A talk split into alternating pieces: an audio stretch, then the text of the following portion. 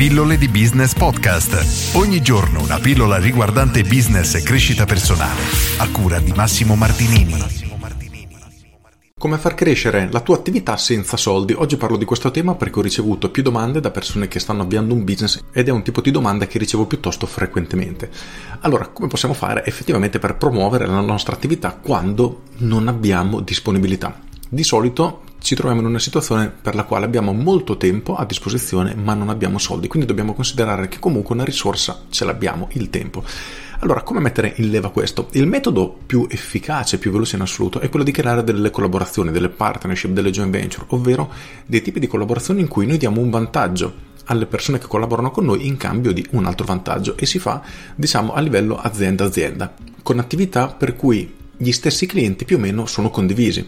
Ad esempio, se io ho una palestra, i miei clienti, o perlomeno una buona parte, potrebbero essere interessati ai servizi di un fisioterapista. Oppure sono un centro estetico, potrei condividere più o meno gli stessi clienti di un parrucchiere. Ora, questi sono solo esempi. Il punto è che noi abbiamo alcune tipologie di clienti che hanno determinate caratteristiche per cui esistono attività che avranno dei clienti simili ai nostri ma che non sono direttamente concorrenti, come questi che ti ho appena messo in esempio. Ora, come potremmo sfruttare questa cosa? Riporto alcuni esempi per cercare di dare qualche idea e qualche spunto di riflessione. Immaginiamo di essere un forno che produce dei prodotti tipici, come ad esempio dei biscotti, qualcosa da abbinare magari a vini e simili. Porto questo esempio perché l'ho scritto proprio qualche giorno fa in una pillola e quindi ce l'ho bello fresco in memoria. Quindi come possiamo fare? Potremmo contattare un'enoteca, proporgli di organizzare una serata con i suoi clienti in cui gli verrà offerto insieme al vino anche una degustazione di taralli, prodotti tipici, insomma le cose che tu proponi. E qual è lo scopo? Innanzitutto tutte le parti in causa devono ottenere dei vantaggi, per cui L'enoteca avrà la possibilità, grazie a te, di proporre ai suoi clienti una serata particolare e quindi di attirare i clienti a sé e avere una serata in cui c'è gente e può vendere. I clienti avranno il vantaggio di poter partecipare a questa serata particolare in cui ci saranno oltretutto dei regali, come in questo caso degli assaggi dei prodotti tipici che sarai tu a portargli in maniera totalmente gratuita, in questo esempio. E ripeto, qual è lo scopo? Le persone faranno il loro assaggio di vino e questo assaggio sarà accompagnato da il prodotto che tu riterrai più opportuno. In questo modo le persone ti conosceranno, sapranno dell'esistenza del tuo forno, tu potrai chiacchierare con loro, farti conoscere, proporgli di comprare anche delle confezioni dei prodotti che stanno assaggiando, perché tra tutte le persone qualcuno che apprezzerà il tuo prodotto ci sarà sicuramente, quindi riuscirai a fare delle vendite. Potrai anche accordarti direttamente col titolare dell'enoteca per vendere dei pacchetti, quindi la bottiglia di vino che stanno assaggiando insieme alla confezione dei biscotti o quello che è ad un prezzo vantaggioso e puoi dividere le entrate.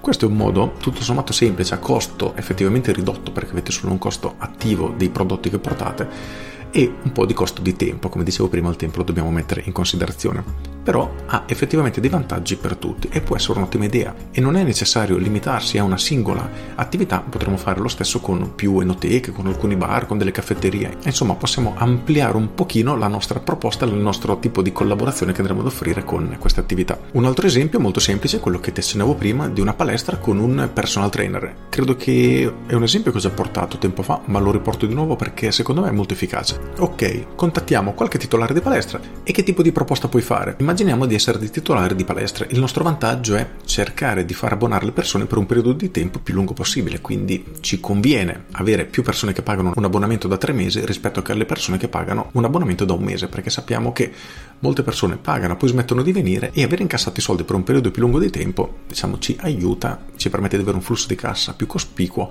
più corposo, quindi diciamo che ci facilita il lavoro. Quindi noi come possiamo sfruttare questa cosa? se fossimo fisioterapisti, possiamo dire al titolare della palestra, guarda, ai tuoi clienti che vogliono comprare un mese, proponigli un pacchetto da tre mesi e gli dai incluso un massaggio gratuito da me e non te lo faccio pagare. Qual è anche qui lo scopo? Innanzitutto dare un vantaggio sia ai clienti che avranno un massaggio gratis che al titolare dell'attività che potrà vendere diciamo più pacchetti da tre mesi rispetto che abbonamenti a mese singolo. E il tuo vantaggio è che arriveranno persone in studio che è vero saranno trattate gratuitamente, ma potrai farti conoscere capiranno come lavori, riuscirai a trattarle e nel momento che sono nello studio cercherai di effettuare una vendita. Quindi ok, oggi sei venuto gratis, benissimo, vediamo di fissare l'appuntamento prossimo a pagamento. Ora ovviamente sarà da esporre in maniera un pochino più elegante, però la logica è proprio questa, quindi sfruttiamo il tempo libero che abbiamo a disposizione e non avendo risorse economiche vendiamo il nostro tempo. Quindi facciamo questi massaggi in maniera gratuita per iniziare a creare la nostra base di clienti.